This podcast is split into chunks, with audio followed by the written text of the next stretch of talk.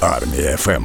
На хвилю армія ФМ радіо сильних радіо вільних виходить Сергій Громенко. Він кримчанин та кандидат історичних наук. Пане Сергію, вітаємо вас.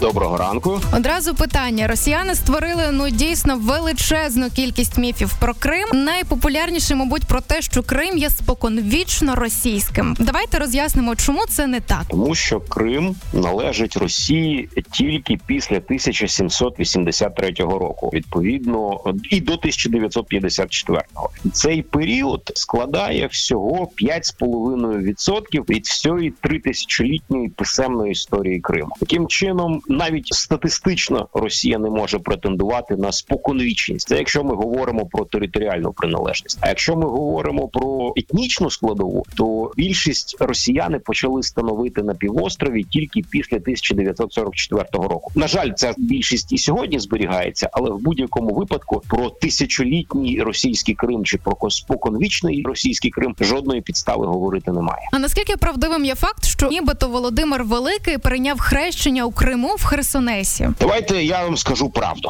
Правда Давайте. є така, що ніхто достеменно не знає, де і коли хрестився Володимир. Угу. Уже в тисячу років тому, коли укладали повість временних літ, літописець записав, що одні кажуть, що Володимир хрестився в Києві, інші, що в Васильєві, теперішньому Василькові. А я кажу, що він хрестився в Корсуні, і от як це було. Тобто тисячу років тому вже існувала дискусія, і в повісті временних літ написана не істина, а просто викладена ще одна версія. І 200 років тому історики поділилися на дві непримиренні групи: одна київська, яка вважає, що він хрестився в Києві, інша, що він хрестився в Корсуні. І ця дискусія ведеться і до сьогоднішнього дня. Я думаю, що вона ніколи не буде закінчена. Особисто я вважаю, що він все ж таки хрестився в Києві чи під Києвом, враховуючи загальну логіку і враховуючи, що більшість джерел все таки говорить про Київ, а не про Корсун. Але після того як Путін почав використовувати хрещення Володимира в Корсуні в якості політичного міфу, тепер наукова дискусія, на жаль, з цього приводу вільна неможлива і буде неможлива ще доволі довгий час. До топ брехні ще й увійшло про те, що Крим Україні передав нібито п'яний Хрущов. Цей наратив ворог просуває і досі, але ж це брехня. Давайте от роз'яснимо, чому. Хрущов пив, це правда. Оце єдине, що можна про нього сказати. Мгм. Але треба розуміти, що до передачі Криму в 1954 році не він не був причетний одноосібно, тому що він тоді не керував радянським союзом. Це було колективне колегіальне рішення всієї радянської верхівки, і цей процес не відбувався в один день. Він розпочався в січні із засідання ЦК комуністичної партії. Потім в лютому були перші рішення. В квітні була змінена радянська конституція, і в травні опубліковані закони про передачу Криму. Тобто юридично Крим став українським саме 12 травня 54-го року. І на всіх цих документах є підписи уповноважених осіб, передусім формального голови радянського союзу Климента Ворошилова. Хрущов теж брав в цьому участь. Не будемо заперечувати Мгм. очевидних речей, але те, що це не був його особистий подарунок, тому що з цього скористалися всі радянські чини, це абсолютно однозначно. Ну а то, що він був п'яний при цьому, то це не більше ніж російський міф, який бо росіяни завжди всі великі справи роблять під підпитку. Це точно 1944 рік. Давайте згадаємо. Це депортація кримських татар. Саме тоді в Криму збільшилась кількість росіян. Для чого це взагалі потрібно було союзу? І що вам, як кримчанину, розповідала про це ваша родина? Почнімо з того, що моя родина все ще не жила в 44-му році в Криму. Вони повоєнні переселенці з України, тому особистих спогадів у мене нема. І можливо, це навіть на краще. Я все ж дивлюся на цей період як історик, а не як очевидець. В 44-му році був виконаний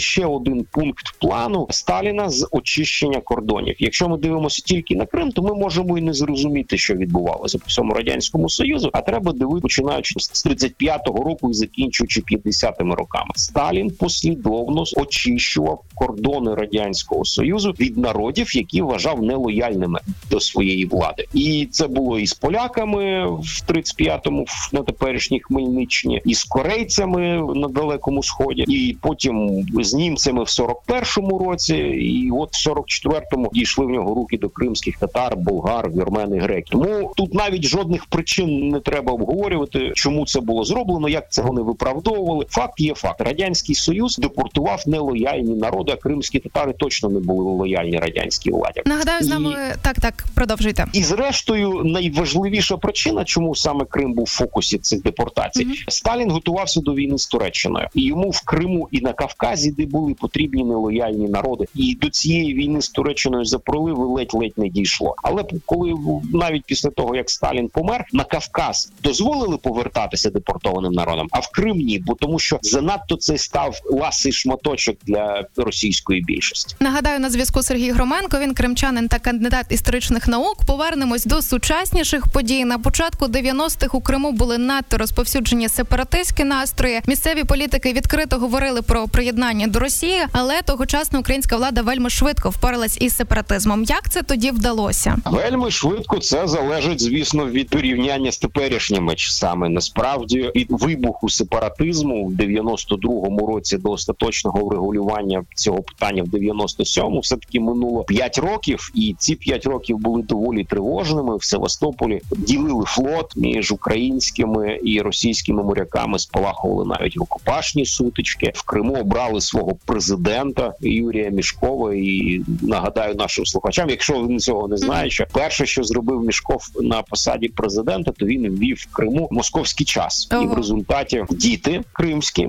зокрема, і я серед них були змушені ходити в школу на годину раніше з наших українських однолітків.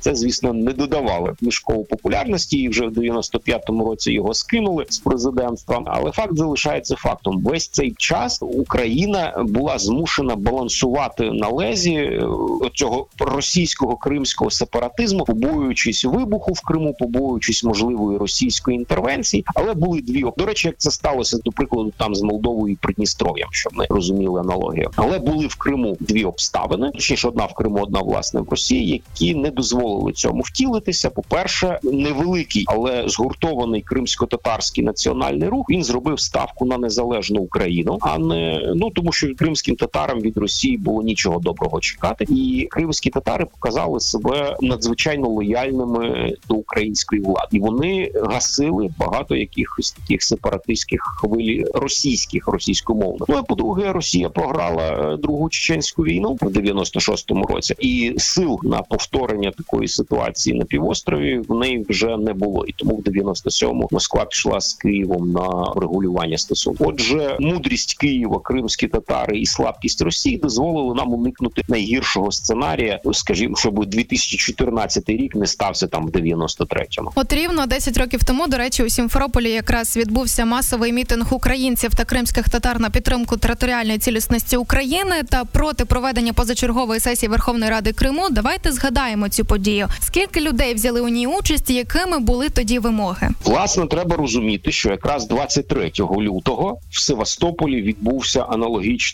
російський мітинг, і на ньому в буквальному сенсі там вигукнули першого в Україні російського народного мера, російського ж громадянина Алексія Чалого. А на наступний день українська влада, ну формально українська влада в Севастополі капітулювала, визнала Чало, визнала повноваження Чалого, і фактично Севастополь перестав бути українським містом. І ту саму схему росіяни прагнули організувати і в Сімферополі на 26 лютого. Верховна Рада Криму мала проголосувати за Бог його знає за що за незалежність Криму, за приєднання до Росії, за запрошення Путіна допомогти. Щось таке. І якби це вдалося, то в світа було би значно більше аргументів там дослухатися до Росії, і менше аргументів України було би апелювати до міжнародного права. Але цього на, щастя не сталося. Тоді близько 15 тисяч людей упродовж цілого дня, і я серед них брали участь у блокуванні підходів підступів до Верховної Ради Криму. Там же відбувався аналогічний проросійський мітинг, але незважаючи на те, що росіян в Криму абсолютна більшість, все таки вони менш згуртовані, і багато хто з них не так підтримує Росію, як це Росії е, здається. І тоді українським силам вдалося не допустити, щоб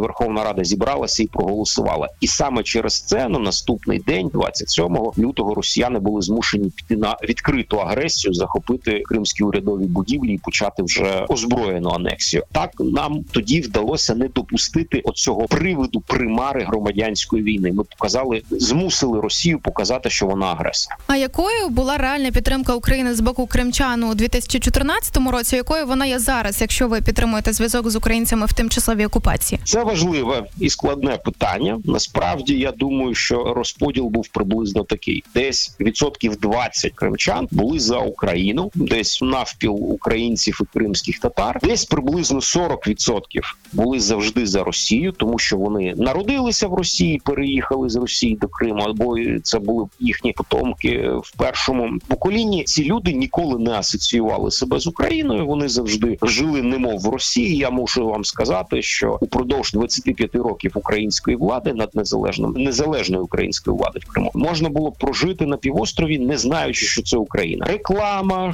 школи, документообіг, все російською мовою. Було 600 шкіл в Криму, із них тільки одна повністю україномовна гімназія. і Ще в шістьох школах навчання велося двома мовами, а решта все було російською. І тому от величезний насправді відсоток був за Росію. Ну і ще відсотків 40 плюс-мінус було за тих, було тих, кому все одно чиї прапори, аби ковбаса була в магазині. Тепер ситуація певно, що зміняється, тому що велика частина проукраїнського населення була змушена виїхати, емігрувати через репресії. Когось посадили. Росіяни завозять нових людей від ну плюс-мінус 700 тисяч нових росіян в Крим перевезли. Це точно. І, хоча після повернення Криму до України їх всіх я сподіваюся, що Україна все таки змусить їх виїхати, все одно вони зараз активно агітують корінних кримчан на користь Росії. Тобто, десь при зараз вже можна говорити про те, що половина кримчан не готова до повернення України. Україні доведеться щось із цим робити. Я ймовірно вдячні за змістовну розмову. На зв'язку був Сергій Громенко. Він кримчанин та кандидат історичних наук.